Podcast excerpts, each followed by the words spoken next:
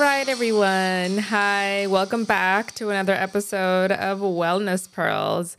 It's your host, Stacy, and I'm back with another episode where we are going to continue talking a little bit more about sleep troubles. It seems to be a common problem that a lot of people are facing with, and I've gotten feedback from you all. So, thank you so much for your feedback. And we're going to discuss a little bit more about sleep troubles whether that is difficulty falling asleep or staying asleep. Maybe you're having frequent night awakenings or whatever it may be. We are going to talk a little bit more in depth regarding the treatment options.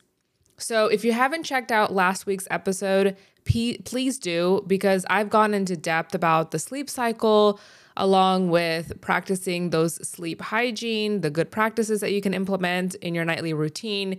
And these are non pharmacological methods to help combat any common sleep troubles that you may be experiencing.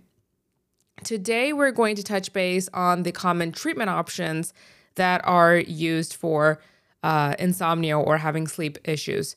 So, I will talk about both supplements and prescription medications that are commonly used. So, the supplements and the medications that I'm going to be talking about is going to be adult based only. So, if you have kids or if your kids are affected by issues with sleep, make sure you consult with their pediatrician. They're going to have the right treatment plan for your kiddo. So, first up is supplements. So, the most common one we hear about and use is melatonin. I recommend this a lot to all my patients. Melatonin is naturally produced in our body and it is a sleep regulating hormone. Melatonin comes in the form of tablets, and it usually ranges from a dose of one milligram to five milligrams. Generally, I recommend to start around three milligrams, and then you can up the dose if needed. And a lot of times, it helps those who are doing, let's say, shift work, they have to sleep during the day and work during the night, or if they're experiencing jet lag, or in situations where you might have low melatonin level. Now, these supplements you can buy over the counter in the supplement section, and it's worth a try if you are having issues with sleeping. Some common side effects, uh, including but not limited to maybe you you might have a headache or nausea, irritability. Um, but it, the important thing is is make sure you're taking this before bedtime because it can cause some drowsiness, which makes sense, you know. Another common supplement uh, that we've been hearing a lot about is magnesium. Now, there's not a lot of research out there in regards to magnesium and it helping with sleep. However, a lot of people have been seeing a link and some benefits with it. Magnesium plays a major role in our body. It is a common electrolyte that's found and it plays numerous roles in this specific circumstance, it is thought to play a role in helping to relax the central nervous system and then in turn helping you get that sleep that you need. I would recommend starting on the lower dosage, like around 200 milligrams, and then again, you can up from there. Magnesium can also be supplemented with food if you don't want to take the tablet.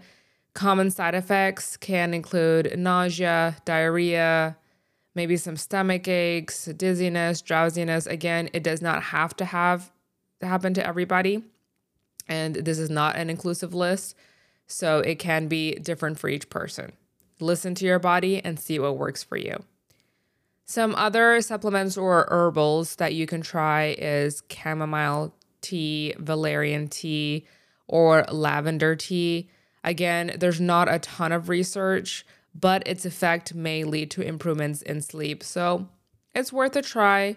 Drink some tea before uh, going to bed, one of these teas before going to bed. Make sure it does not have caffeine in it because, of course, it's going to pretty much undo all the work that you did. Now, with all of these supplements, you do want to consult with your doctor first before using it, just to make sure that it does not contraindicate with any other current medications you're taking or any other current conditions that you're going through. So that pretty much covers majority of like the supplement and herbal section. When now we're going to step into a little bit about prescription medications. Now, with prescription medications, there's a ton of options out there, and there's no one right answer in that department. The most important thing, if you can get anything out of this episode, is that the most important thing is you need to get evaluated by your doctor.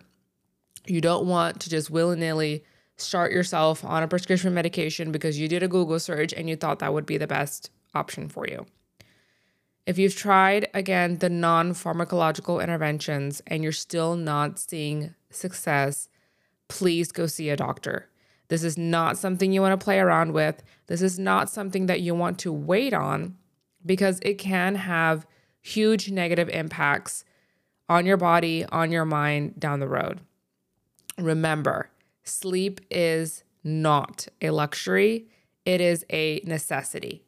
Keep that in your mind. Sleep is not a luxury, it is a necessity. And the doctor will then be able to evaluate you and even refer you in some circumstances to a sleep specialist if needed, again, for a sleep study. So there's plenty of options out there, but they need to evaluate you first. And treatment depends on the underlying cause. For example, are you having difficulty falling asleep? Maybe difficulty staying asleep during the night. Maybe you're having frequent waking ups during the night, or maybe you're waking up way too early in the morning. Maybe you're having waking up because of BPH, benign prostatic hyperplasia, where you're having to pee a lot frequently during during the night. Maybe because you have elevated thyroid levels. Maybe are you having any daytime impairments? So these are the types of questions that the doctor will be able to ask and evaluate and give you a treatment based on that. Now, there are different classes of medication. Some of the most common classes of medication include the short term benzodiazepine receptor agonists or the intermediate term benzodiazepine receptor agonist. Some there are a class of sedating antidepressants, atypical antipsychotics, or maybe a combination therapy of them all. So or there are different classes of medication that we can trial and see which one works the best for you. And of course, there are side effects with each of these medications. There are risk risk versus benefits to consider. So make sure you're talking to your doctor, have that good relationship and communicate with them about any concerns that you may have. And uh, just a gentle reminder not to mix if you are on these medications, not to mix these medications with alcohol as it can increase its effect. And don't take it with opioids unless instructed specifically by your doctor. So I'm hoping that this info has helped you. And please remember to share this with those who can benefit. Remember, it is free information that's being given, and I would love it if it can make a difference in someone else's life. So don't just hold on to this information, share it with everyone so that it can make an impact on their life. And that pretty much wraps up this episode. Thank you so much for tuning in. Please take the time to rate this show. Tell me any feedback that you like. Take the poll. I've listed a poll on there, so would love to listen to y'all's feedback and continue bringing in those comments and suggestions. You can also message me on Facebook, Instagram, or TikTok under Wellness Pearls.